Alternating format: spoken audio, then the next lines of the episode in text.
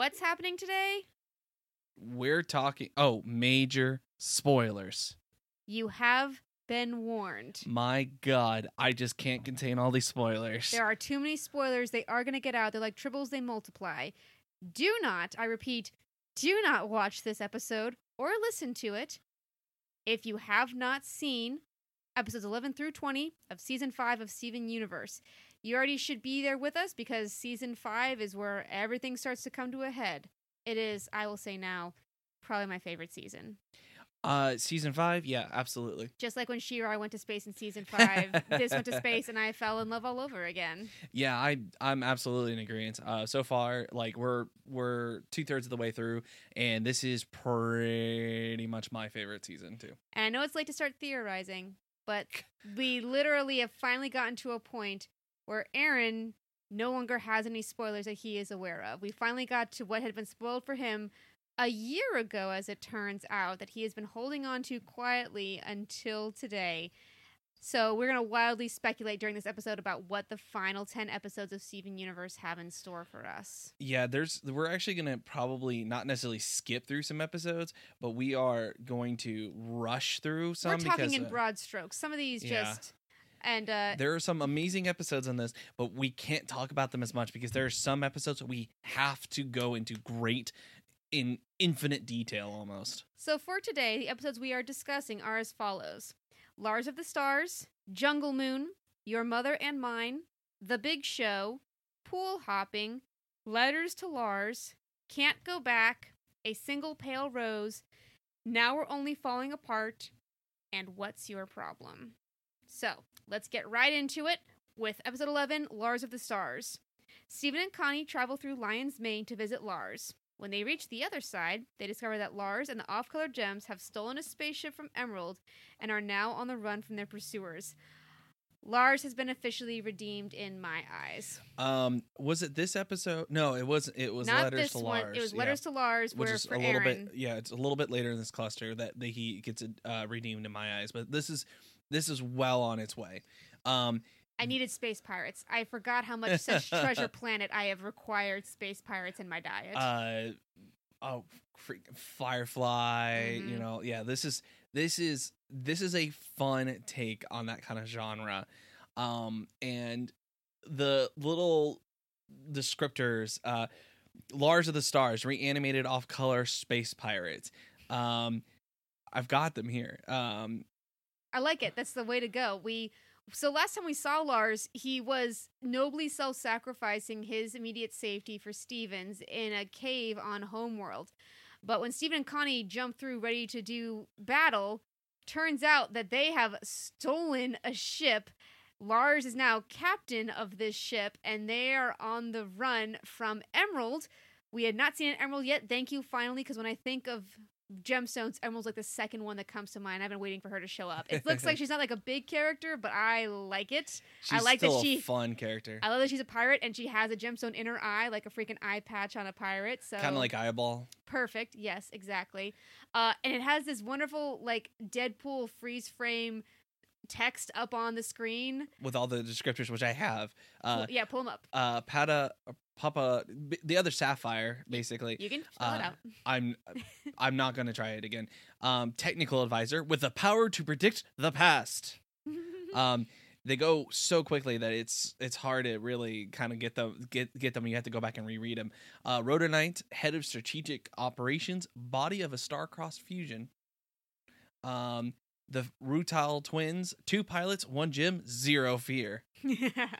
Um, and then, nope, already seen that one. And Fluorite, chief engineer, leisurely fusion of six. leisurely. That is the way to talk about her. Yeah. Oh, so good. Uh, I'm so glad to see this. Like Lars has this cape and he's strutting around, just dealing amazing tactical advice. As it turns out, completely unable to anticipate that Emerald would rather see them escape with her prized possession ship than destroy them and it with them. It's such great tactical maneuvering. It's so good. Uh, and it's really good to see Lars like come into his own in a way that feels very Lars. It doesn't feel like he did like a complete 180 character turn. It No. still feels like him. It is, yeah, it is, it is not 180. It like it is a natural progression, especially with where he, why he was on the ship to begin with. Um, he was on there because he ran away. He was cowardly. He was selfish, and um, we even find out in uh, it was it is it this cluster with the the timelines, the rivers Yes, pool hopping. pool hopping. We find out in this cluster that um, there's a timeline where Lars wasn't the one that stayed on the the ship. Yeah, it was supposed to be onion. Like there's there's so many paths things could have taken. But they're all on the ship and Steven and Connie come through just beautiful. We finally get some more Stevonnie, which is always and again, we just came from them just reconciling. So it's so good to see the two of them together again. It makes me so happy. And it's it's so fun. It's probably the funniest episode of the group. It was a great way to start off, honestly. it was so lighthearted and all the good uh, you'll uh, uh gosh, they said they had so many catchphrases for what they would shout at each other. It felt like a play, like Lars and Emerald knew their parts and they were playing it in a sort of dance, as it were. Just, I'll get you next time, Captain Planet. Like Saturday morning cartoon show style. Next time, He Man. Next time. exactly, time. it's exactly it. yeah. Uh, so super fun. Uh, turns out Lars built a spaceship that's pretty much like a car. So Stevonnie forms to go and handle uh, Emerald's ship from shooting them. Manages to take care of all of them. Yeah, but we're we're forgetting the whole. We're, we're forgetting the the one part that almost destroyed this episode. Oh, did that happen? Yeah, that's right. Okay, yeah, so it happened in this one. Uh, yeah, so go ahead. uh, Steven shows uh, pictures of stuff that's happening in town and um, and is giving kind of an update. Well, he shows what's happening with Sadie. Um, and the Sadie, uh, Sadie Killer and the Suspects, as we find out officially, that's the band name. And uh, we and Lars gets really selfish, and he's like, "How dare she have her own life?" Kind of mentality? How could she be happy without me? Yeah.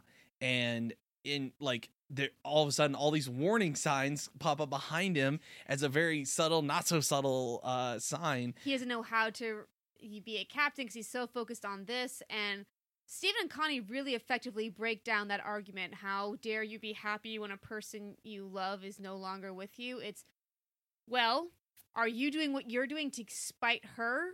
Are you battling space pirates to get back at her and make her feel bad? Well, no, of course I'm not. So then why would you think that of her? Exactly. And they're able to kind of talk him out of the spiral that he uh started on just from like noticing that she's hanging out with the cool kids and she's like, oh, that's supposed to be me. It doesn't matter. He's been such a big bravado this whole time, and then just to hear that whiny, insecure Lars come out, I know you gave me side eye, like, "Oh, we're gonna wreck it all," but he he he deals with it. That's that's the redeeming that's, part. That's where it shows that he has progressed, and I'm I'm very happy to see that. Um, and I'm glad that he. It's not just a one note, you know, like let's give Lars opportunities to grow and then recess every time which we, we, bring him on which you were screen. never happy about. Every time No, it seemed like he was making a step it. forward, he made two steps back. exactly. Uh, but this time, I think we see Lars again in this cluster, and I think we have finally hit the point that Lars is completely able to be a fleshed out character that has faults, but no longer feels like he's wasting all his opportunities. He feels like he's doing something with his life. But the episode ends with Stevonnie going out to shatter uh, Emerald's guns and being shot out of the sky, falling down onto a strange alien planet, which is such a Star Fox reference if ever I saw one. Stefani? No. no! That And was that- really good. and that takes us to Jungle Moon. Stevonnie crash lands in a jungle on an alien moon and, unable to contact Lars, must fend for themselves. This episode was nominated for an Emmy Award for Outstanding Short Form Animation, which is the third that we've seen so far of Steven it Universe. won for background paint. Yeah.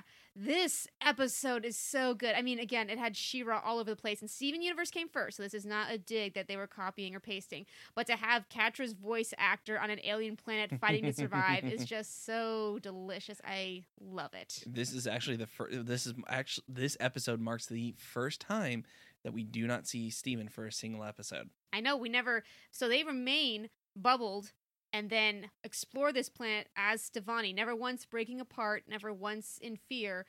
Finally, working together as that unit that we hoped that we would see back at the very beginning of season five, where if they work together, they are so much stronger and more capable. And we don't see any, you know, it's it's more like a Garnet fusion that they just exist that way. They don't they don't break apart to fall asleep. It's just good night, Stevonnie. Good night, Stevonnie. Stevonnie, an experience. Yes.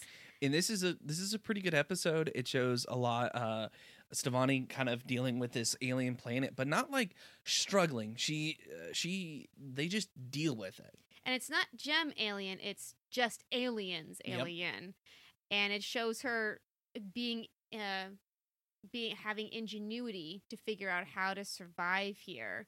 We when we first cross land well the reason why this episode oc- occurs there's a bunch of little things about her not wanting to eat any of the live animals because they're too cute but we need the protein and you can you can sense that it's Steven and Connie have an argument inside Stevonnie we need the protein we have to eat it but it's so cute i don't want to eat it. Practical versus I- I'm- emotional. And I'm betting the practical was Connie and the it's so cute with Steven. oh absolutely uh so uh so many good scenes her setting up shelter uh uh, sorry, Stevonnie setting up shelter, Stevonnie shaving their face, uh, the stubble, like so many good little things without them working their way through this planet and just waiting for someone to find them. Finally, they set up camp inside what looks to be a observation tower like there is on the moon. And when we land on this planet, we see up in the sky that the moon up there has been the planet up there has been shattered, completely just destroyed from the inside out. And it takes a little while, but you realize that is absolutely a result of another cluster, another or, or just the formation of gem of homeworld gem colonies, the eating inside out of this planet, the destruction of resources until all that's left is a husk. Uh, and we get these really strange dreams inside. What amazing dream sequences! Literally pasting the knowledge that Connie has, the visual images that she has of her parents and her family over Steven's recalled memories of the diamonds, of yellow and blue and pink. this is uh, it this is one of the first times that we um we really get to see um we we've seen Steven see through another Jim's eyes um but this is the first time where we get any sort of hint at like reliving any sort of memory as opposed to what's happening to them right now, which is how it went with Blue Diamond. Exactly. And I th- and it's and it is really eye opening um with what comes next. And um again, major freaking spoilers, guys. Like yeah, we we're were we we're were about quite to hit, serious about that. We're we're about to hit on some big things. But like it- Dr. Maheswaran as Yellow Diamond is my life. Oh my gosh, just like the the combination of the two of them is just amazing. And it's still Patti LuPone Mhm. as the voice, but it works really well. And just this little Stevonnie, like so hey Adora, ing it up. Like, yeah. What you doing? I want a planet too. Give me a planet. Just perfectly petulant in all the right ways. and, and again, uh, because it's AJ Michalka who was Ka- uh, Catra in um, uh, She-Ra. She-Ra, sorry, uh, and then is Stevonnie in this. Um, she has she's able to do that petulance uh, well enough. So good. Which, funnily enough, um, shout out to uh, our friend uh, Ollie who just finished She-Ra or just got caught up on She-Ra. Fabulous. And she and I were texting each other the other day, and we're like, she's like, "Oh my god!" I know. I know.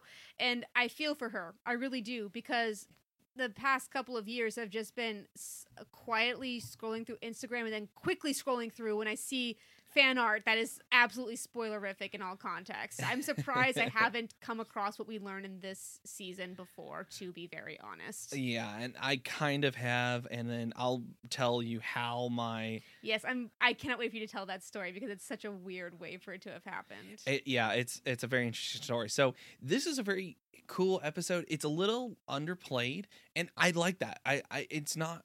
I, we get to spend more time with Stevonnie, and that's always good. yes. Um, but how it ends is like it's almost it's a very slow, slow, slow play, and then when it it ramps up, you're like, oh holy shit Yeah, it turns because you out. don't even realize what's happening yeah, you don't know as it goes on because again we have all the Connie imagery pasted over everything. But eventually, at the end, we realize that we are looking through Pink Diamond's eyes, and we finally see something of Pink Diamond. Previously, we only saw vague silhouettes, but this is when we finally see her for just a moment, and then uh, Lars comes and finds them, and so they are uh, back on the ship, ready to move into your mother and mine. Steven brings Garnet to meet Lars and his off color crew. The off color's belief about Rose Quartz has been skewered by homeworld propaganda, so Garnet tells them the history of Rose's rebellion from the Crystal Gems perspective. I love me a good Garnet story. this was this is really really good um especially because like the, she goes around and it's like giving all of these compliments to the off colors and is like you know you're beautiful and and um it's really I've cool to see a fusion. like yeah. And then it's like they're all like uncomfortable because they've never received compliments yeah, they thought that she was insulting them. No, no, honey, no, we like you. and it's and it's and it's so sad and you're like oh yeah that's because they no probably one's never ever told them a nice word in their entire life. And uh, Garnet is so excited to see all these cool new fusions and gems. And he, sh- I think I really like the one where it's uh, she goes up to Rhodonite and says, "Oh, a ruby and a pearl. You have got to tell me that story sometime." Yeah, that's that's uh and it's because she's a ruby, and then you know, of course, with Pearl. So hmm yeah, that's definitely a story I want to hear too. I, I'm I'm hoping that we do get to hear more about the off colors. We're There's only ten episodes left. When will we ever get these questions answered? barreling, barreling towards the end, and we have so much that we still have to go through. And I don't even know if we are. Oh, hi, Sarah. Hi, Sarah. If you're watching, I don't know if she she's Our- actually watching. Sarah not, from the episode, Sarah. Sarah, friend of the So- podcast, Sarah. Friend of the podcast, Sarah, uh, whether you're listening or watching this, uh, our most recent Married to the Idea podcast episode came out, which was all about Hamilton, and Sarah was our guest speaker on that because she knew more than we did, and we needed some help on that one. So if you want to check that out, you can on the channel. Uh, Garnet's story is one that we've kind of heard before, but it's the first time it's been laid out right in front of us so effectively. Let me tell you the story of Rose Quartz, show you how it happened. And garnet stories are always told in colorful silhouettes. So I love this image of just this pink rose quartz walking with a bunch of amethyst and then slowly stepping aside and realizing Earth has beauty to offer. Why don't we do something about this? Arguing with her diamond, you have to listen to me, we have to stop. And Pink Diamond laughing in her face, saying, Oh, you simple little thing, you don't know a thing about this planet. I, I will never, I'm going to keep going and her rising to become this rebel leader and showing all these other gems, other crystal gems, the goodness. Um, but here's where we get our first taste that there is something still that we don't know. Because at the end of this, they talk about how, and then they just destroyed nearly all the crystal gems with this giant, powerful attack on the planet, and we still are left with like with Steven with the unsatisfactory answer that you know, his mom did have to shatter Pink Diamond, and he's still not comfortable with this, and he still doesn't know how to react and how to make it all make sense in his head.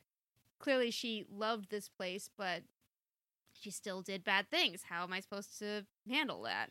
Yeah, and it's still there's there's still some unanswered questions. There there are some unanswered questions after we get through um then after through this cluster that Mhm. we'll speculate wildly about. So much wild speculation. Um, it's really funny that this uh, the episode title is uh, after it's named after a song from Peter Pan, uh, the 1953 version. Okay, I thought it was a, a reference to a song from Dumbo, which is "Baby of Mine," which is Oh. close but not quite. Uh, but it's it is appropriate since Steven, uh, like Peter, does not seem to grow up like the normal way boys seem to do. That's right, because Wendy sings it to the Lost Boys, and Peter's like, "None of this. I don't want to be a part of this." And Yeah. all the Losters like, "We miss our moms too. Can you take us home?" Uh, There's a, uh, uh, lists from IMDb users, and one of them is coolest animated antagonists, and one of them the the profile picture is the Airbender from like season three yeah. of Korra or season two or three of Korra. hmm Yeah.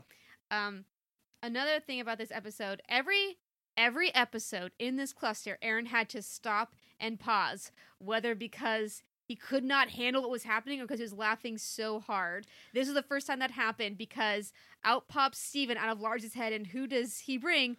But a Steven Garnet. A Garnet that's shapeshifted to look just like Oh, Steven, gosh, twin yeah. Stevens, just so with Steven with sunglasses. Steven that with was sunglasses. that was the best part. Oh my gosh.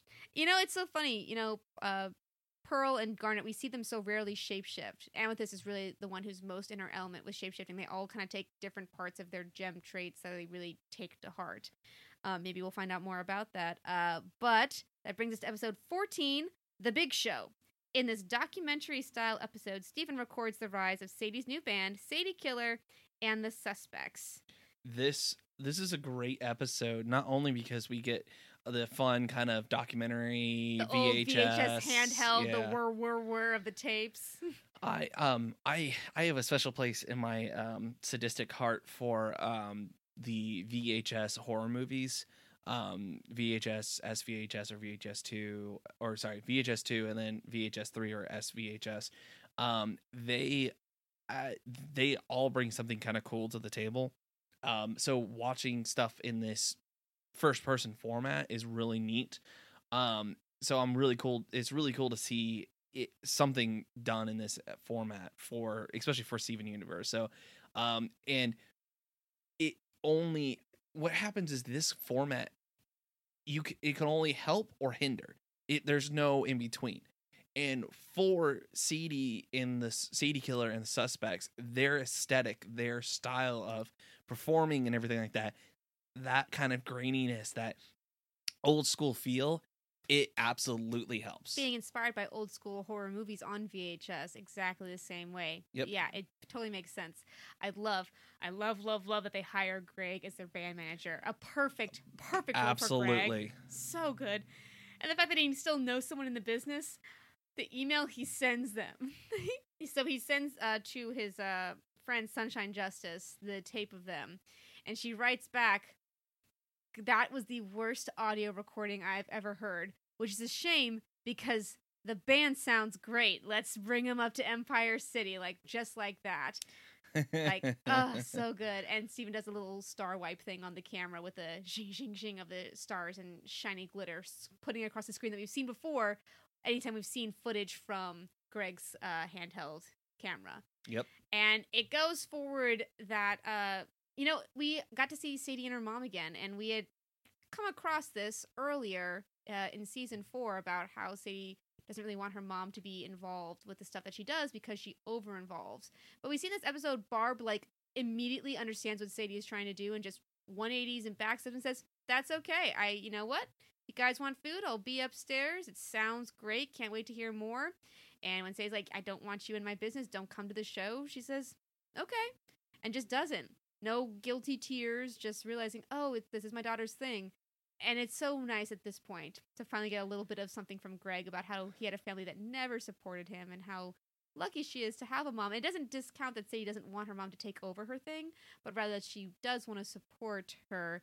She should be allowed to come see the shows. there's and there's a difference between overpowering and wanting to support and um, what happens is the two of them need to find that balance and it's and it's going to take some work and um, you know my parents were never overpowering but they sometimes lacked the enthusiasm to properly support not the not all the time they were never like you know oh you're gonna fail at this. They they were still very supportive but there were times when i was like well i don't know and they were like okay well why don't you just give up? kind of thing. Not and, and i don't mean that in a negative way.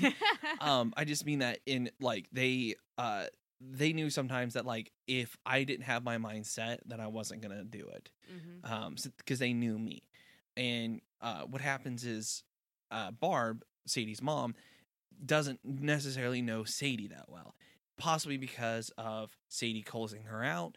Possibly because she's choosing not to know her. Mhm. there's there's probably a mix between the two. Um and i think having you know supportive parents is amazing and um, i'm incredibly lucky to have them having over supportive parents can be overbearing at times and um, we you know in the earlier episode where we try to get Sadie to sing at the the beach uh, festival or the beach city performance. And how poorly that goes. Yeah, I think we see that over support is to uh, can go in the wrong direction as much as no support. Mhm. You have to find that right balance, and I think Steven understood that as well. But he understood it a lot quicker than Barb. So Mhm. The Empire City show is so good. She thinks she sees her mom out in the crowd until she performs her heart out. And uh, I love the song, the idea that she's this walking ghost and no one can see her. Again, great way to look at life for a young person trying to be seen or heard, working their job, all that stuff. Uh, rising up out of the coffin, the glowing robes, like all this fun stuff. Uh, you had you said it looked like something very specific with the main character all with main leader of the band all up in paint and costume, the other people wearing suits. there's there is a band that has that aesthetic where everyone else wears a suit, but the main singer uh, performer wears something way more outrageous. And I cannot tell.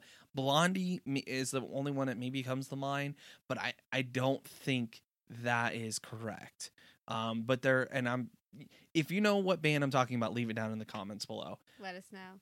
And then at the end, uh, Sadie saying to Greg after realizing that it was not her mom in the crowd, but Sunshine Justice who came to watch the show, uh, asking Greg if their next show can be in Beach City. Just this this little nod, this beautiful nod, and then of course Steven turning to camera and signing off as they all sleep in the back seat of the car on their way back from the gig. I thought that was I thought that was great. It was so good. Uh, episode 15 Pool Hopping. Garnet spends a day trying to behave unpredictably, attempting to train her future vision to account for the unexpected. What a sad, sad episode. It's not often I get a sad episode from Garnet. Usually everything is just so, so sure. But again, that's the, that's the thing of Garnet. Future vision. How can she ever be surprised? And it's so strange. You and the episode even does a very good job of it. They do all this fun stuff around about, oh, uh, yeah, that was this. This was the one where you had to stop and laugh again because we walk into the big donut. It's back open. We go in there and it's just Garnet working at the Yep. big donut and explaining to Steven through spilled coffee that sometimes she just does things that make no sense to explore these parts of her future vision that she can't see, these small little pools surrounded by rivers of more freely moving liquid. And so then she quits automatically and they go buy uh, 20 pizzas uh, and have delivered to the store. So they just go pick up instead. And then they don't eat the pizza, they just give them out to everybody. We learned that Onion was supposed to have been the one taken to space in an alternate timeline. Again, could he be White Diamond? Only the future will have this to say. Or or is Vidalia White Diamond? Oh yes, Vidalia's been among us, and she's been White Diamond this whole time, and that's why she I paints pictures of Amethyst because she's gathering intel. I I say this with all great jest. It's for, it's one of the funnier, mo- more absurdist theories that I've seen from when this was coming out, and it's one that I just love to pull out. Uh, so eventually. We get to both of them um, casting poses in Vidalia's garage, uh, saying, uh, Garnet strikes her pose, pose struck and uh, just getting inspiration off of them as they hold their poses. And then this little cat walks by, and you think, huh, and it's missing one eye. And this show, this show is so good because now I'm even questioning the motives of a one-eyed kitten. Like, what is this kitten gonna get them into? What trouble is it? What shapeshifting gem is it actually? Exactly. You're like, what what is going on? something's wrong something's wrong uh, and they're like let's go chase it and they chase the cat all the way into the forest and they find a whole litter of little kittens out in the middle of the forest and it starts raining and seems like okay let's get them all inside and he turns like a garnet who's just draped in kittens and she's like i can't see the future anymore and that was heartbreaking for her to explain that she everyone looks up to her but she just can't see anything anymore because he Steven has made so many different choices than she would have ever anticipated him to make and now she has nothing. She cannot tell when anything's coming. Everything's too different. We are we are living in the pool. We are living in the worst timeline. We have no idea or perhaps the best timeline. We have no idea. The darkest timeline. we're living in an alternate timeline that Garnet cannot see. And of course, Steven is so good about narrowing her focus and say, well, let's just, instead of seeing what's going to happen, let's just focus on what do you want to happen which is a great way. It's a great way to pivot while still keeping the issue at hand for anyone who feels like they're overwhelmed with anxiety or stress or or struck inert by not being able to see what's coming. Just say, "Well, what can what do I want to happen that I can make happen and I can do that?" Yeah, for anyone who's had that that that downward spiral and I realized I said hands raised. Yeah, uh, who's had that downward spiral, and I realized I said that like six times in quick perception or uh, recession. Um, the whoever's had that, it's like, what do I do? What do I say? You know, it's like sometimes it's one small step. Sometimes you just gotta keep moving forward, and that and it's maybe small progress, progress, but it's progress, and and and it's really funny. Um, you know, I thought that uh, this episode is going to end with Garnet, you know, stepping back and saying, you know what, I have done as much as I possibly can, um, but you now are the leader of the Crystal Gems. Whoa! I thought that's how this is going to happen. Um, Steven's definitely matured, as Garnet says, but perhaps not that mature just yet. And and and I'm glad it ended the way it did because it, and you're right because he's not ready for that, but I think he will be soon. And I think you're right too about Garnet doesn't step down, but what she does say is, Steven, the reason I can't read you anymore is because I was thinking about you as a child, and you're not a child anymore. You know what I need? I need something small to take care of. So I'm going to adopt this cat, and that's what I'm going to take care of. Did you get why she adopted Cat that one? Stevens. Do, do Oh, you know why love the- she? No, no, I didn't get that part. Um, that is a really funny, good, good, uh, good one to pick up on that. Um, Why did she pick this cat? because it only has one eye, like Sapphire. Aw, I hadn't even thought about that little calico kitty. Yeah, Yeah. Just so cute. Just again, all the the love that Steven exudes and all the love that the gems show for him and for others is just so very very wholesome. And then in the end they do finish the portrait of them and it's very epic.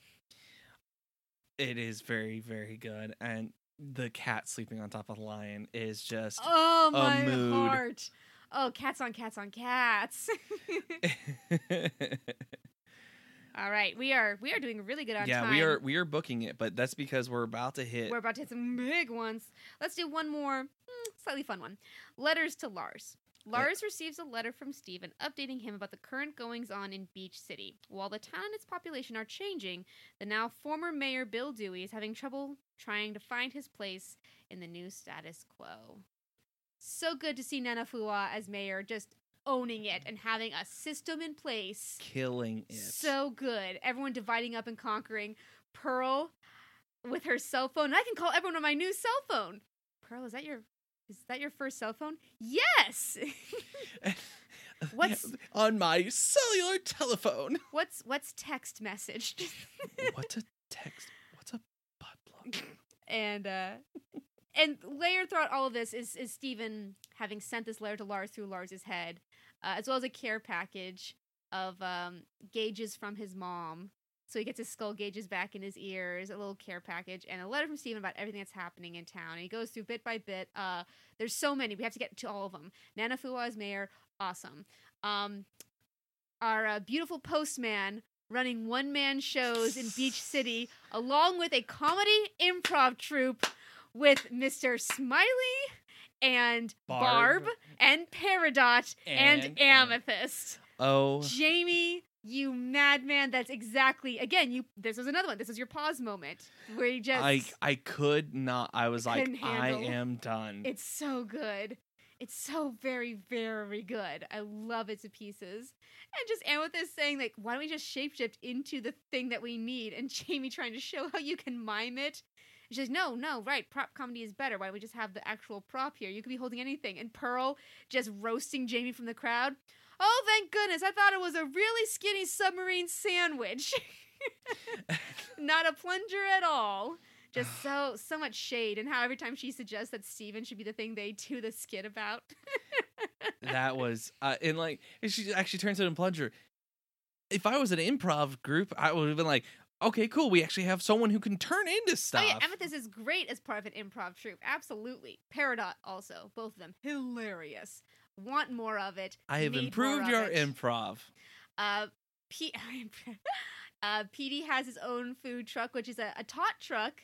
Uh, which when I saw it, I said, "Boy, that potato looks suspiciously like the head of Mayor Dewey." And I'm glad was. someone caught on it because I had no idea. just this fried Mayor Dewey head that said potato tot. And of course, Steven asked for just the bits. He won't just accept the tots as made by the truck. Steven, my man, like you gotta expand your horizons a Stop little bit. ordering off menu. It's not cool. Restaurants don't like it. Oh my gosh. like every once in a while, it's fine, but like, come on. And then laced throughout all of this is Mayor Dewey just having no purpose, nothing he can help with, nothing he can do, and feeling like he like what what what is he going to do? What can he do? And I I don't call things often, but I did call that by the end he was going to be working at the Big Donut. You you actually you did. I think you said at the beginning of the episode. I think I remember you saying something. They keep opening with being at the big donut and it not being open. And corporate apparently does not care that there's no one to run one of their operations. So they say, okay. And we know it's a corporation because there's that safety training video that they did. So we know that someone owns this yeah, store. um, but they with won't- uh, Mr. Smiley. yeah, but they won't hire anyone to do it. So finally, yeah, it had to be. Like who the hell is like the corporate reps for Big Donut? Because why would you only hire two people or then only one person? Because that's fucking illegal. and, And, then, just have it closed down because no, you couldn't hire anybody. No one. Okay, like that's just it's so weird. irresponsible. Again, totally un- totally explainable if it wasn't a franchise, but we clearly see that it's a corporate store. So get on this. Give me your theories about this. Why is what's a big donut hiding? What's it covering up? Ronaldo? Could you get me an expose on Wait, wait. this? Big Donut starts with if you ignore big or no, if you take big and you just set it aside for the moment, Yeah. and you take D. D th- stands for diamonds. Diamond and then Big big diamonds. Big diamond. And there it is. We found it. Confirmed. Like, Big Confirmed. Donut started by White Illuminati. Diamond. Big Donut is a white diamond organization meant to spy on the inhabitants of Beach City. Oh, we are getting into the weeds, my dude. Oh, And at the end, after all of that, we pan up and we see that Steven has been reading aloud the entire letter from Lars's head. And at the end, it's so sweet. Lars says, Thanks, Steven. That was uh, like this. I, I remember like that. That was the point. I'm like, he would not have appreciated that. No, if- absolutely not. He wouldn't have cared. And he smiles when he reads about how good Sadie and the band is doing. Like, he is so himself. He even says, like, Steven, why'd you send that to me if you were just going to tell me the whole thing? And then, but he says, well, I love you. Thank you. Just so, so sweet. So happy. Love it to pieces. Are you ready to destroy our souls? Oh my god, this. Here we go. Can't go back. How appropriate. After Ronaldo sees Lapis's barn on the moon, Steven goes up there to try and persuade her to return to Earth, almost convincing her, but ends up only scaring her away after experiencing another dream about Pink Diamond. This episode, uh, like, in all honesty, probably has one of my favorite. Now is now one of my favorite songs. Like, uh, Our first Lapis Lazuli song. our first Lapis Lazuli song, uh, we see Lapis just absolutely like uh, destitute and just very sad that she can't be with the rest of the crystal gems, specifically Peridot and um, misses you know being home, but she knows that she can't go back eh, to that life. And Steven being otherworldly mature and wise and saying, "Yeah, you can't." it won't be the same, but But that's what makes it okay. yeah. And, And, uh, in every essence of the word, uh, this is my favorite quote from the AV Club's review of this particular episode: "Is Lapis has severe FOMO. Like, if I leave, what will I be leaving behind? I fear that I'm gonna miss out on all of you. I've been spying on you from the moon base. I can't leave fully. I don't want to leave. I miss you all." And but she can't stay. She's completely caught up on the moon, distant and cold and alone. And she even says, "The moon's a terrible place. I hate it here, but I can't come back." and, then the and like so close and this is such a beautiful song and it's so forlorn and um it, is definitely I, i'm definitely putting it in my top three if not at just at number three i think number one is still to this day uh, Estelle's big song at the end of season one, Stronger than you. "Stronger Than You." Number two, I think, is actually uh, Estelle and AJ Michalka's uh, kind of duet. About the butterflies. Yep. Yeah. And then I think this is number three. Yeah. And we even get finally what I've been saying this whole time. Steven just like is he, Steven is so exhausted at this point. Ronaldo woke him up in the middle of the night. Uh, and of course Ronaldo still is not redeemed at all because he sees something every night and it's never anything except tonight. I can't call her again for the fourth For the time. fourth time. It has to be you, Steven. Come look. Four times. That's the moon base, Ronaldo. We know that's there. Why does your moon base look like a barn? Oh, okay. So he just goes up completely tired, and he almost manages to convince Lapis to come back. Lapis, so like, close. why don't you just come, like, bring the barn back to the temple? Be near us. Be neighbors. Let me walk over for a cup of sugar, even though you don't know what that is. Let's just be together because I miss you so much. Let's just all be together. And then we get a pink diamond vision again. and this is very this this begins the this is the catalyst um for what happens for the next few episodes. And this is this is big guys. This is this is the beginning of i wouldn't call it the end but this is the beginning of this like m- mid-season arc if you will. Yeah, they decided not to hold off until the last 10 episodes for this. This is one of the hugest reveals on the show, and they decide to do it now, which I think is good because I don't want it to just be focused on Steven's mom. I want to be focused on Steven. So it's important that we figure out this past stuff now, and now we can focus on the future. So Steven gets this vision of Blue and Yellow Diamond uh, kind of berating Pink Diamond and saying you need to be a leader, leader you need to, you know, qu- quash this uprising, you need to if need you're to there, they'll follow you. You don't have to do anything. Pretty much just be a figurehead. Smile and wave. Stop trying to get involved. smile and wave, boys, smile and wave. And we then see a silhouette of a small gem holding Rose's sword come up behind Pink Diamond, and it turns to face Steven, and we see two eyes and a giant glowing circle on her forehead. With a very sharp nose. And here is where I jumped out of my skin because what? Pearl? Pearl shattered pink diamond? What? What? And look over at you and you're just smiling at me benignly because of what you know about the next episode, because of what was spoiled for you a year ago. Now there's me feeling like Steven, feeling like, oh my gosh, Pearl shattered this gem and she's been hiding it this whole time, which which this is the point where Steven scares off uh, Lapis again. Lapis Like, this is- this a is- vision that Steven so Steven doesn't clarify this vision could mean that the gem's on the way, but it could just mean he's again getting memories of the diamonds because he he wasn't He's near in- the he- diamonds on the planet. On yeah, alien on the jungle moon, he was in the communications tower, and again, he's in the communications tower. So it could just be echoes of the past. Perfect timing, yeah. But she gets so scared, she just runs. And Lion stops Steven, which is so such a good good boy, such a good boy. Lion, like Good, good boy. good good boy. Just no, I mean she's gonna run, which I think means she's. I've told you, and you think this is gonna happen. She's the most. She's one of the most powerful gems out there. I think she's gonna Han Solo it back in.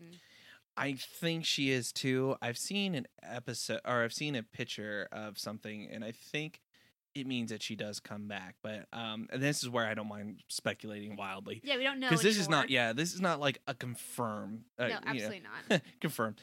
Mhm. um, but I um, I this this was this was a bit heartbreaking for me because she was so close to just kind of finally being able to you know Say what she wants and and have it. yeah and not and not hurt someone else in the process. hmm So at the end of the episode, Steven says, "Take me to Pearl." To Lion, and we get to a single pale rose again. Here are the spoilers. This is the line. this you if you have not seen any of season five and you do not want something spoiled for you Do not continue. You think we've spoiled stuff? Nah. oh God, We're no. about to twist everything on its head with a single pill rose. Yep. I'm not even going to do the synopsis. Okay, let's just jump into it. So Steven comes back to Earth and he's just nervously sitting on the couch waiting for Amethyst to stop talking to Pearl about how to use her cell phone.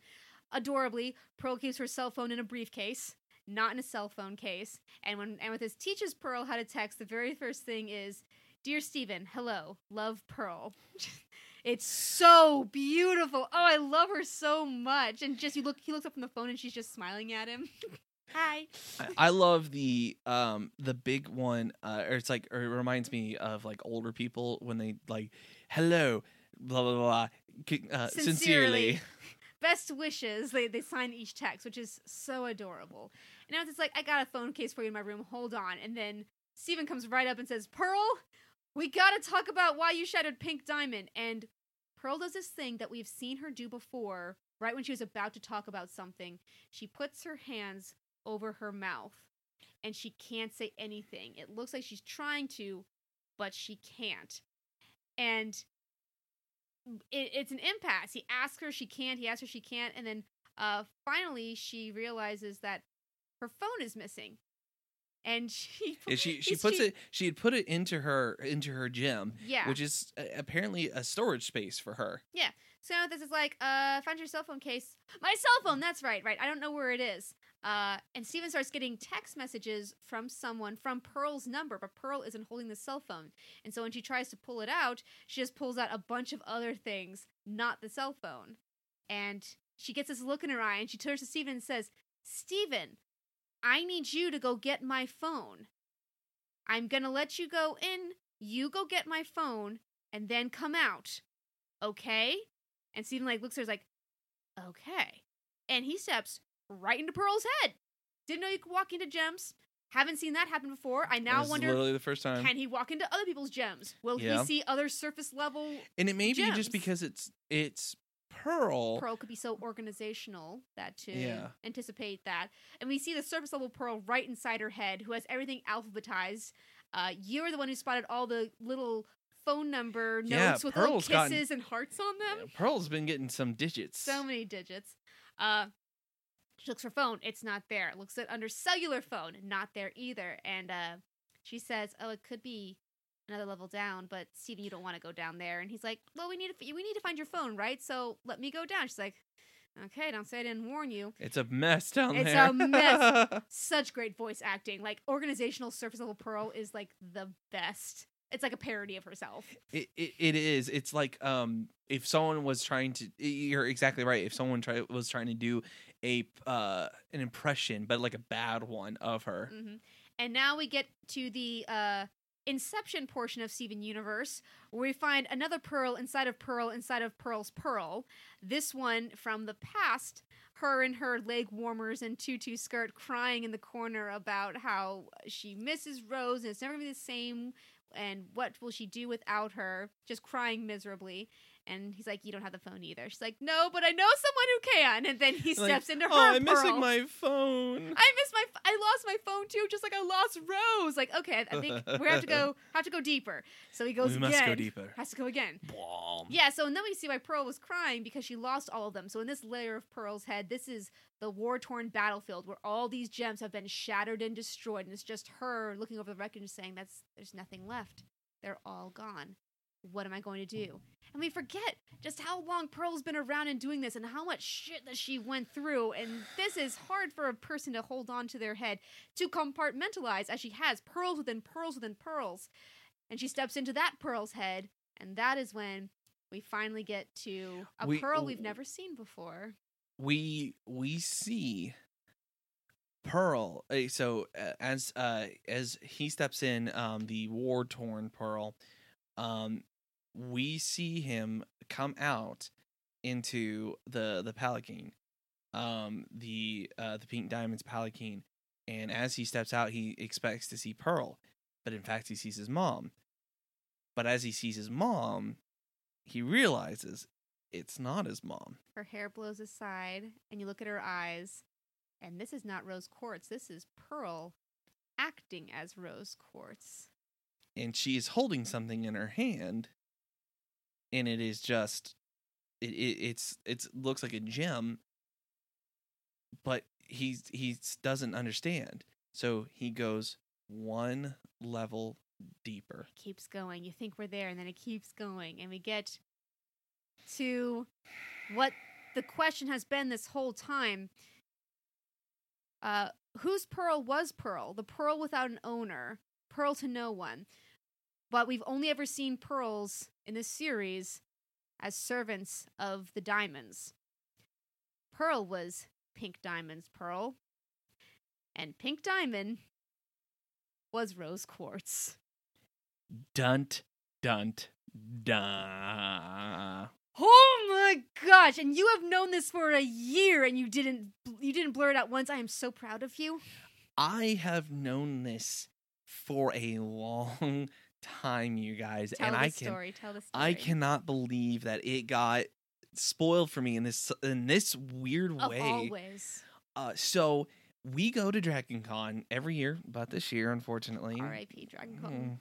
mm, um, you know, thanks Corona. Um, Eh. but um, you know, it's good that we're not going. Um, but uh, last year was the first year that we attended the burlesque show at Dragon Con.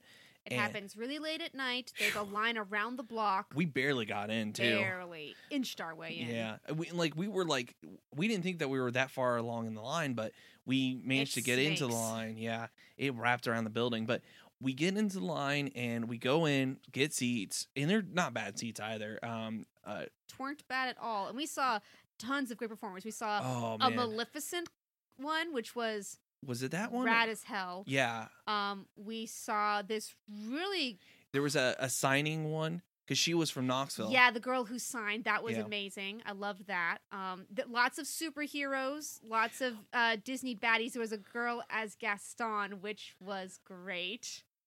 You, Now don't don't confuse ConNooga with. there have been. We've now been to two burlesque from two different conventions. I've been to three. Okay, so they might be. You're right. They may be blurring in my mind. But Aaron, what was the one that you saw?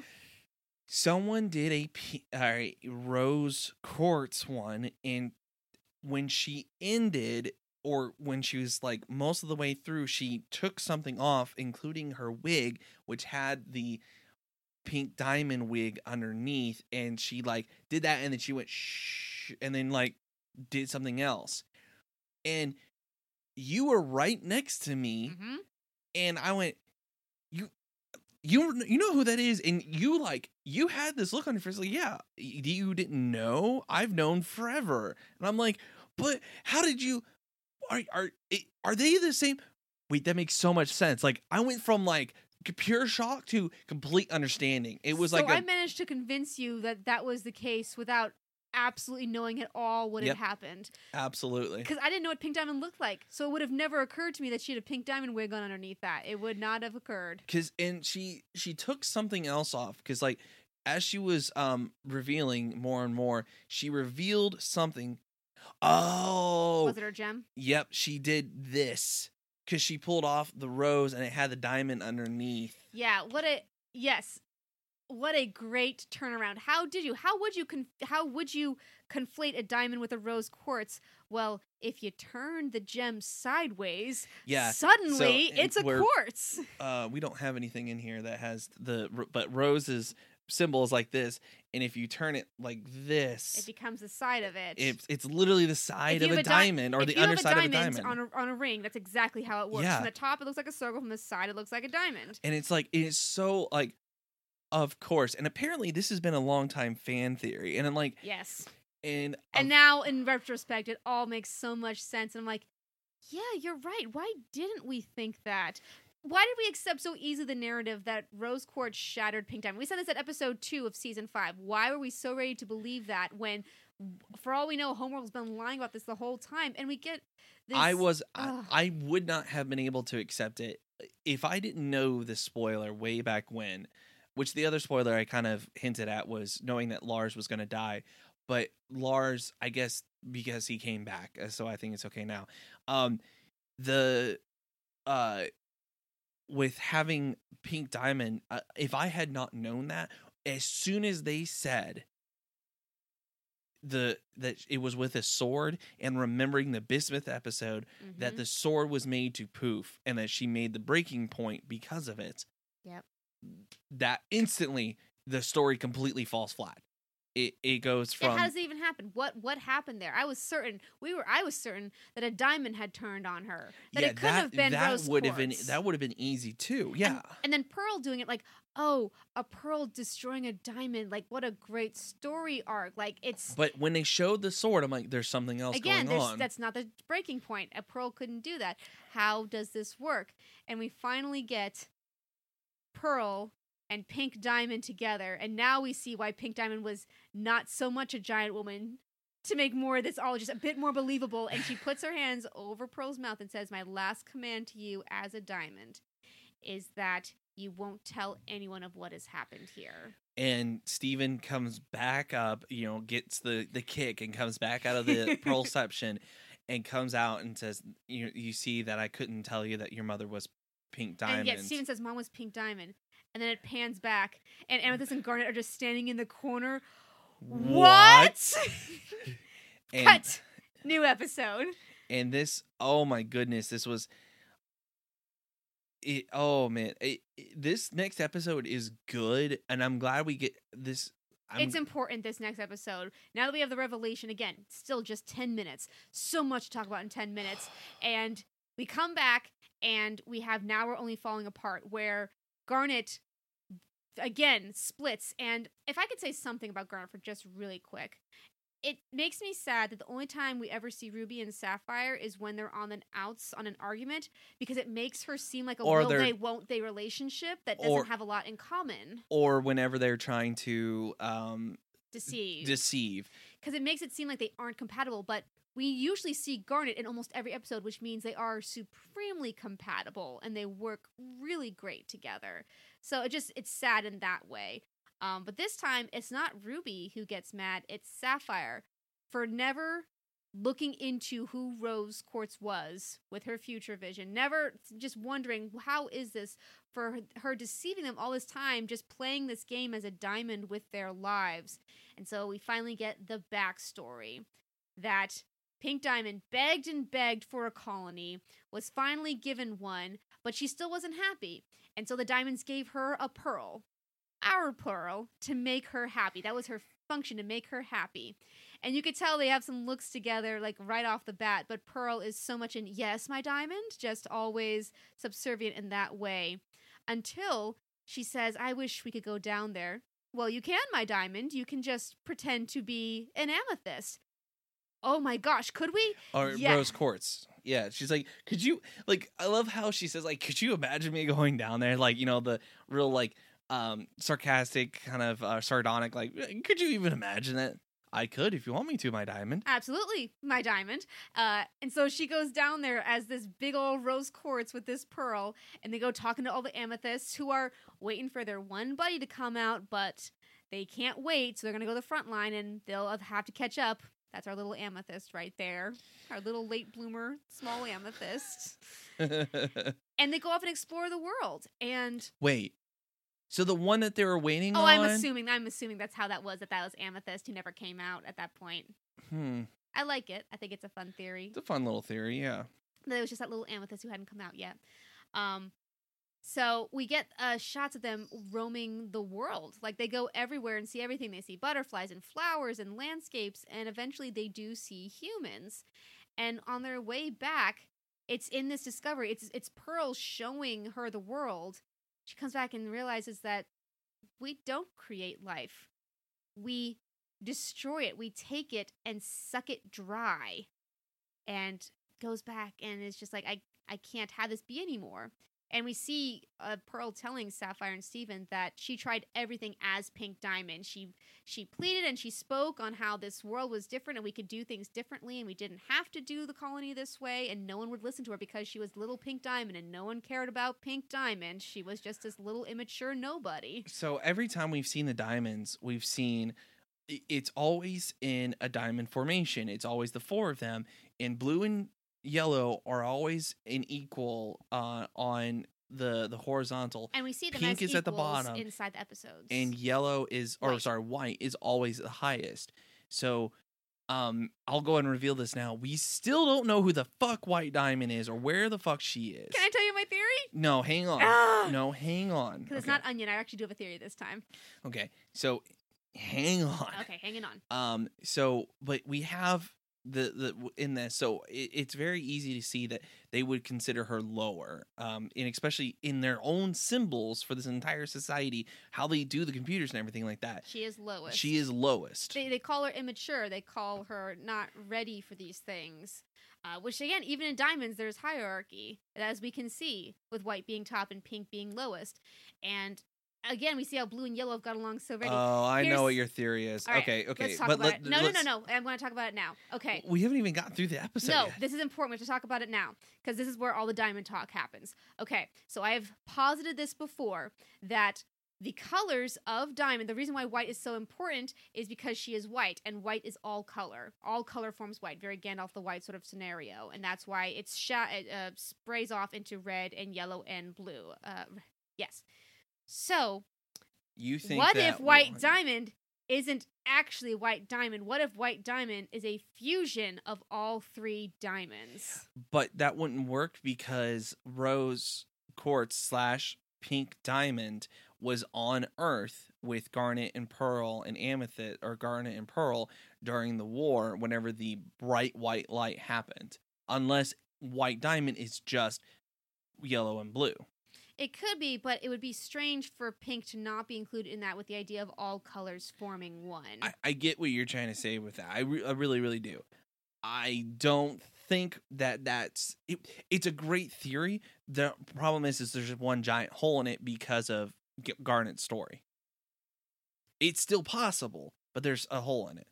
Because how how did they survive if rose attacked if rose slash pink diamond attacked her own people as the the uh, you know she's kind of a double agent of sorts Mhm. uh, which makes sense. But at the same time, she would. All that- we know is that there was a weapon used to destroy most of the crystal gems. We don't know if it was white diamond. we know it's a bright white light, That's all we got so far. and it's got to be white diamond. but it doesn't mean that white diamond has to operate it. Are we just saying that white diamond has Fusrodal powers in her hands and just like foom it right out? We actually don't But see we any saw- of we- the diamonds with any powers yet. We do see one power. Pink diamond makes some sort of gem shards out of earth, Yes, like she like just out of holds, dirt. just holds and crushes it, and it becomes because it in her hand. how do you make a diamond out of pressure? Yeah, just lots of pressure. Exactly. All right, so what's your idea then about white diamond? Either A, sh- we just haven't seen her yet, or B, that big bright white light or whatever was her being shattered or was her last giving of herself and she's no longer uh, around. She no longer exists. Why would they allow the narrative that pink diamond got shattered but not white diamond? I, I don't because White Diamond sacrificed herself to get rid of the crystal gem cause. But then she'd be a, like she'd be a hero. People would love to hear that story, yeah, but they aren't. If it's such a story exists, it has been kept under wraps as thousands then of d- years. I, I don't know. I really don't know. I think, the, unfortunately, the biggest problem with the three of them becoming White Diamond is that that white light happened, and and we know that the white light came from White Diamond because of Centipeetle's story. we know that Centipede was sent and that got destroyed by the big light in the sky, but we don't but then know. we don't for know if that's the same time. Mhm. I think it was though. I think there's there's clues that there was at the same time because I think even Lapis said something along the same lines. So I, I think there are clues, but it's still it's more viable than anything else I have. How about that? uh, eventually, they manage to calm Sapphire down, and after explaining everything, Sapphire makes the astute observation that Rose Quartz, Pink Diamond, was never really truly a leader, but she was good at elevating those around her. If Pearl hadn't gotten Pink Diamond to fall in love with her and fall in love with the Earth, this wouldn't have happened. If Garnet hadn't shown up as this strange fusion, which we get to see from Pearl and Pink Diamond's perspective, then she would have never thought about there being a difference in the world and how Earth was allowing you to live differently. Again, following Garnet's footsteps.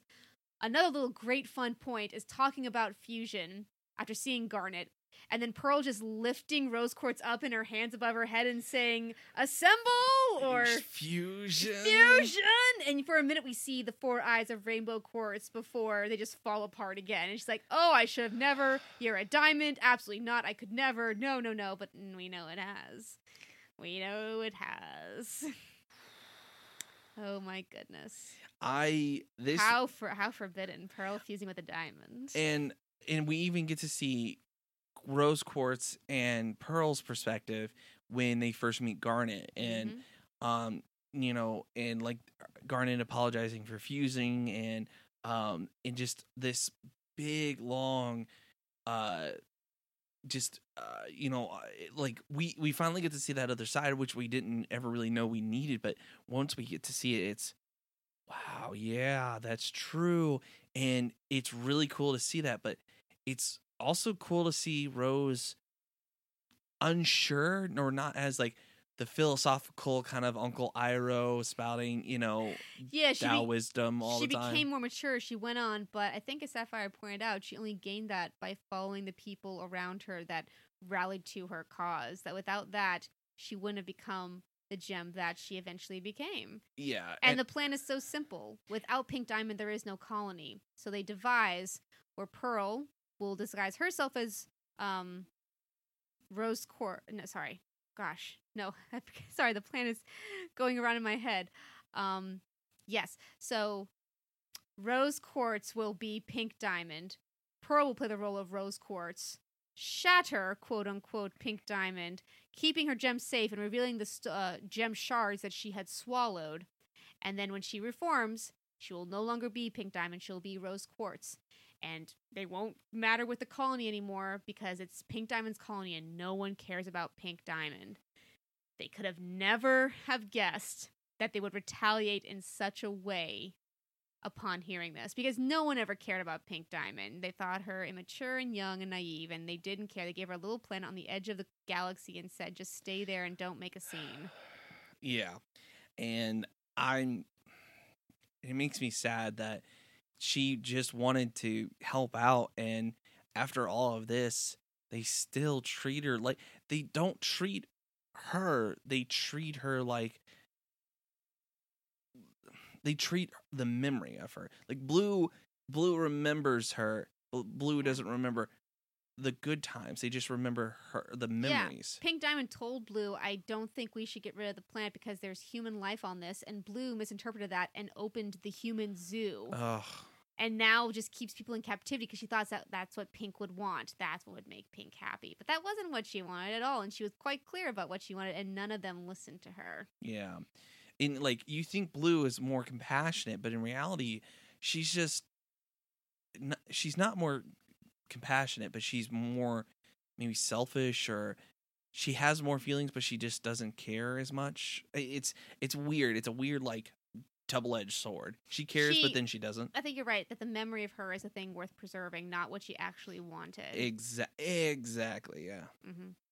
And they go back only to find off that Ruby has run away to go think about some things, and that leads us to the final episode of this cluster What's Your Problem? With Ruby missing, Steven and Amethyst go looking for her. Steven takes her seriously, while Amethyst goofs off, but her reasons behind it soon become clear. Steven's right. Amethyst is the most mature out of the entire group. this was a a fun episode, but only for the two of them to finally just kind of sit down and be like, you you have to deal with a lot during this, and, and it's a lot that is get put on us. Mm-hmm. And even more than that, I love, I love Amethyst's reasoning here. Because it's not that Amethyst is tamping her own feelings down. She's doing something which I think is the most selfless and mature thing. Everyone has put all the pressure on Steven for what he is supposed to do and what he is. And he is still he is still finding out about all this stuff. He seems to be handling it remarkably well as all things go. And he even says, you know, I, I'm kind of happy because it means my mom didn't shatter anyone so I'm okay with that. But, But then- also now I know she was perfect and I have no recourse anymore. Well, and and she's a diamond, like. what am I? Like all this stuff. But Amethyst is the one who says, I am not going to put this burden on you because it's not your fault. and you should be the one who should be allowed to grieve and think about this and process. So I am not. I'm not okay, but it's not up to you to take that upon yourself. I'm not going to do that to a child. I have to be the adult here. and and it show and it shows a lot of growth in Amethyst that we would not have gotten at the very beginning of the series. Absolutely not. Um, and it's it's really really nice to see, and um, I'm I'm glad to have seen this, but it, this the the conversation that she does have with you know like I'm not going to put this burden on you, you don't deserve it, and you know I, I might be upset with your mom, but I'm not upset with you um, it reminds me a lot of uh, the the fight that Bob and Helen Parr have in The Incredibles. I can't lose you again. No, no, no, no. The fight that they have, um, uh, the argument that they have in the house, and it's like, this is not about you, and it's like, why won't you just let him run and you know, it, like indulge in his powers a little bit? This is not about you. It's just like you can't just keep him locked up. This is not about you, and like when I was younger, I didn't really get it because like I understood Bob's side, and now as I've grown older, I understand both sides because Bob is trying to let you know the kids explore their powers and not be cooped up, but at the same time, I understand Helen as well because not only are they trying to keep their family safe, but he's saying all this stuff, but it's not about Dash. It's not about um Violet. Violet. It's about about him. He wants to be a hero. He, it's his fault that they got put away, but it's like he wants to be a hero again. So, hmm but it, this reminds me, it's like, you know, this burden is not about you. So, It's not about that. yeah. And I think there's a reason that Amethyst is the only gem that Steven's fused with. At the beginning of this show, Pearl and Garnet were clearly the symbols of authority, of knowledge. They were the ones in charge. Amethyst, Mentorship, mothership. yeah, Amethyst and Steven were goofy buddy buddy friends. They were immature. And as the series has moved on, Garnet says it, you are more mature than I gave you credit for. Uh, Pearl breaking down weeping with Sapphire that she's never going to see Garnet again because if Ruby and Sapphire never get back together, then that's it for her and Garnet's relationship just weeping openly. It really is the relationship between Steven and Amethyst is so much more equitable. It's not mentor and mentee, mother and son, it's friend and friend. And that is why they have fused because they exist on equal footing in their relationship. And they have the biggest conversations that way. It's the you know Pearl. Every big conversation is about something about Rose and her past. Uh, Garnet's big or ones, or Greg, but it still has to do with Rose. yeah, Garnet's are about her failings, where she is she's failed to do something. But Or Am- feelings in general, because it could still even be Steven's feelings. exactly. But when Amethyst and, the, and him talk, it's a lot more like you and I are the same. Like we're so alike. Even when they're having their fight about who is the weaker Yeah. person, it's we have to be beyond this. We are the same person. I get you. You're me. It's it's the best kind of relationship and it's nice because it is satisfying. There's been a lot of times we've had a Steven Amethyst thing and it hasn't felt satisfying at the end because it hasn't gotten wrapped up. But this one feels like they've clearly come to a point where they can talk and it's not going to be weird or awkward. Uh, I do love the helicopter chase. Yeah, that was fun. Get out of my head. Oh, I'm sorry, I'm getting too personal. No, like you're in my head, You're dude. literally standing inside my head. yeah. Get off my back. Yeah, it's it's unfair for Amethyst ask for uh, Amethyst ask Steven to be okay with her feelings about Rose without him being okay about his feelings with Rose first. She was his mom. Yeah. He gets the right to be first in, involved and explore his emotional feelings with it. it- it's i mean it's the same for any child and parent um it's kind of like uh the backstory for bane um from the batman comics dc comics um the reason that he is in jail for most of his life is not because of anything he did he actually is in jail because of what his father did um his father uh gets put in jail for something and dies way too young the the government felt like and uh so his mother was pregnant whenever uh, he the, his dad died, and so as soon as he is born, he's immediately put into jail, and so that's all he knew was jail for the longest time. So It seems like a really cruel use of your justice system, if I was being honest. If your father died and you just went to jail to finish his term, yeah, that's cruel, is it- what that is. It very much is. uh the best scene the most pure if you had to condense Steven Universe into one scene, into one one moment, it's Steven it, it's it's an upbeat helicopter chase. Excuse me, Mr. Cat. I am talking and you're being a butt. It's a it's a high speed helicopter high action chase with a character saying, "Let me help you with your feelings." Steven so often shouts like the theme, the emotional beat of Steven Universe that it feels almost like he knows what this whole thing is about. Why don't you? Pro- I gave you emotional context. You're supposed to forgive me for that. like you're supposed to reward me for my uh, emotional Honesty. emotional honesty. Uh, Amethyst, of course, is very upset that she is now the most mature crystal gem. That is not where she wanted to be at all in this. Yeah. But gonna have to now. And again, just these really beautiful, quiet moments. All the fun stuff of Steven trying to be serious and Amethyst goofing off, and then them finally going to the pizza place and just sitting, looking at each other. I, I love the moment. It's like, like he has all this like with literally all the toppings, Every topping. and like he takes the pizza and then it falls off. This is too much. it's it's so it's so appropriate. Uh, and then eventually they hear that uh, Ruby is with Greg, and they fly off in the helicopter as friends. And it cuts before they even get to Ruby. Just like this was the important part, not finding Ruby. Ruby's fine. Ruby's will be fine. It's important the relationship that comes back together before we get into The Our next, uh, the other our relationship. yeah, and our final ten episodes. Aaron, next week.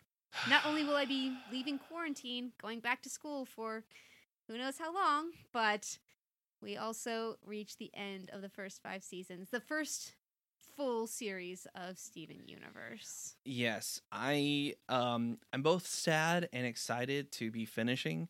Um we've got so we'll finish this cluster um so we we will be finishing this the season uh with this cluster and then we will be um uh actually we'll actually be watching the movie. Correct. Um and then um we're we haven't decided if we're going to try to do After the that will be Steven Universe Future. yeah, we haven't decided if we're going to do that immediately yet or not. Um, We don't know when these things are coming up, so it may be that things return kind of to normal and we spread them out as part of the Marriage to the Idea brand. It may be that we go right back in, and I don't want either one of these things to happen, but we could definitely be seeing more Steven Universe hot takes sooner rather than later. And I say hot takes in the loosest sense of the word as we come an, a year late to the game. I know I definitely want to watch the movie as a part of this. Uh, Absolutely. Beach Kitty, keep Beach City Quarantine. Um, I don't think um, uh, Steven Universe F- Future is too terribly long. Um, and I don't think it's much. Um, I can tell you how long it is if you would like. oh, sure. It is 20. So it'd only be two more episodes. we may spread that one out a bit more just in a bit of a retrospective talking about things as we as we come across them but yeah we're getting into our final 10 episodes which are do not look at them aaron I'm not looking at them. our final episodes we'll be discussing next week tuesday at 5 p.m here on the marriage the idea facebook page the question maid of honor reunited legs from here to homeworld familiar together alone escapism and change your mind which is a big three part extravaganza at the end of this thing almost like its own little arc Wow. I uh We got a lot here. There's so many calls and responses, even with the titles to these. Uh, Together Alone is a flip flop of Alone Together, back when um, Steven and Connie first fused. Uh, yeah. Th- other things like um, The Question, which is an, an- which is a call and response to The Answer, Yep. which was Garnet's story. There's so many things that we're finding back and forth, back and forth. So we are hopefully going to have most of our questions answered. Who is White Diamond? What is White Diamond? Where is White Diamond? How is White Diamond? um, I'm looking forward to a lot of this stuff uh, to be kind of condensed or to be wrapped up. You know, we've got a lot that we're going to be taking care of in this next um in this next cluster these next eight to ten episodes but I'm wondering what they're not answering that a movie was needed. Not that I hate it. Not that I hate the idea I of don't a movie, think. but Yeah, I think the movie, if as far as I know, the movie takes place or not. I I don't know when the movie takes place. How if it takes place within the the time frame of the seasons. So far as or- I know, it does because there's a fusion or a gem we have never seen before, and if we don't see it in these next ten episodes, we have to assume it's something later. Yeah, and it's that's the main antagonist or um, villain, if you will. Again, I have no idea. Like, I it Yeah. could be. we thought we knew so much, and yet we know so little as we go on. Exactly. well, so and Aaron, in our in our second to last cluster here, what was your favorite episode? so let me go back through. Um, I'm gonna do my best not to look at the descriptions of the other episodes. Um, I, I, I honestly, I have to say, probably the big reveal of a single pale rose.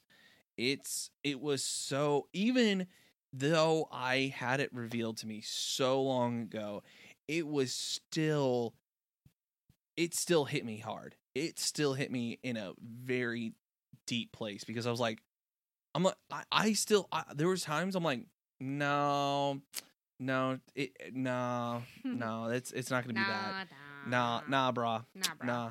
But then there were times I was like, eh, no, I, I it has to be that, or like how.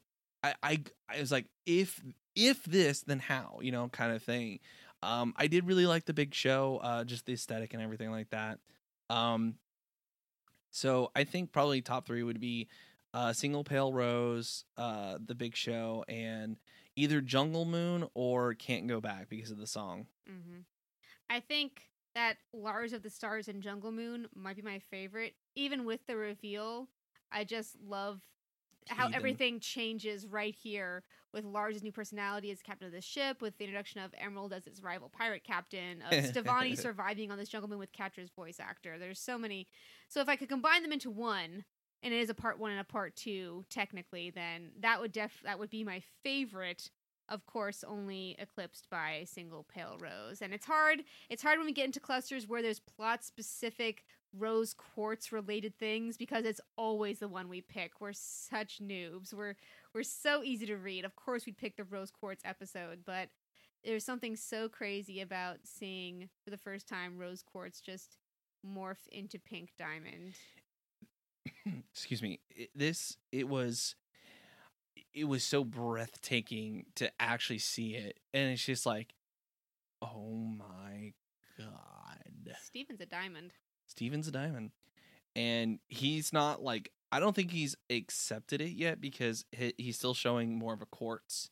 So i don't know how if i don't it think it will rotate. could rotate. he'd have to reform. He'd have to oh he would and he's human and we don't know if he can we know he can shapeshift, but it's not the same as a gem. So, Mhm. and then, so when I asked you the question is, how can a, I, I kind of was trying to lead you, um, how could a rose quartz, a soldier, make a human child? well how can a diamond Well, she literally made a gem out of dirt, or she made gem shards out of dirt. I believe it way more uh, that a diamond okay. could do it than a than a rose quartz could do it. Okay, so now what about this though? That lends credence to your theory. Maybe when a diamond chooses to expend its energy, it's either life giving or life taking. So if you're correct, and White Diamond blew herself up ages ago to stop the rebellion on Earth, that was her using all of her gem's energy to disappear, to completely turn into pure energy. Rose, though, chose to use her diamond's energy as pure life giving and completely bring a totally different person into the universe. But then how uh, he has the diamond though? He Mhm. has he has her Which diamond. mean maybe maybe White Diamond's diamond is still somewhere and it can't reform because uh, not all the diamonds are together. Uh, well, Like there's so many like again, I have no idea. We haven't seen where White Diamond's diamond is, so we have no idea because with every other fusion, we see where each of their diamonds goes, each of their gemstones. So if White Diamond is made up of 3, we would have to see three gemstones on her and we haven't seen her yet except in silhouette formation. We've got nothing on her. So we have no idea where her gems are located or anything like that. yeah, I'm. Uh, So many questions. Ten So episodes ago, I'm- and so yeah, many questions. that's that's the biggest question right now is who is White Diamond or where is White Diamond because that that's the biggest one that has still yet to be answered at this point. Um, and I don't think we'll we'll get an answer in the next couple of episodes. I think we have to wait till the very end. Yeah. if we if get we get answer. it. If we get it. Yeah. Again, we have I a might have to wait for future. we have a whole extra season and a movie. We have no idea. I am I I would like to know though, so please just let me know. Please just let me know. I and it's so hard. Uh, we waited uh until I think it was Saturday to um to binge the first five episodes, and then we waited, and then we then the next day we binged the next five, and it's just like It's gonna happen again. Like I love watching them with you, and we were good. We used to be really good about watching one or two a day. no. I get the feeling that we are going to, at a certain point, either stop or we're just gonna go through the entire thing. I If we- think I think we're I think especially because we're near the end, it's gonna be all in one night. when the seventh Harry Potter book came out, I read one chapter a day for the first three days, and then I destroyed the entire book on the fourth day. Will Steven Universe, the final episodes of season five, be the same? Will we be able to savor it, munch it just a little bit, or will we destroy it all in our gluttonous need to know answers to questions? Like like do I take it piecemeal or cookies? Only time will tell, but I think it is time for now to say goodbye and get ready for our final episode next week. I think Our, I think the for the time being. I think the movie needs to be our final episode. so you think we should do Steven Universe Future and then the movie, No, you said the movie comes before the which means the final episode of Steven Future will be the last episode of Keep Beach City Quarantined. yes. That's and I thought that's how we had we did. Ugh, I thought that's, that's yes, how but you just said the movie should be the final episode. It can't be the final episode. No, I'm saying we would do the movie after this next cluster, and then we would do future. Yes, which means the movie can't be the final episode. I. You just said the final episode. This is the final episode. Next week is the final episode, and then we why? do the why movie. is it no no no? I'm do... saying we do the. f- I th- I'm saying we do the movie and then we take a break. Okay, so here's what's happening. Next week is the final episode of season five, and then we're gonna take a hiatus, and who knows when we'll come back. But when we do, It might be, a week. It might be just be a week. School's starting back up, baby. I don't have time to watch a movie anymore. I have a job now. You know we have another podcast, right? Ah, yeah, it's every other week. It's fine. We got plenty of time. Anyways, remember, Only, only you can keep Beach City quarantined.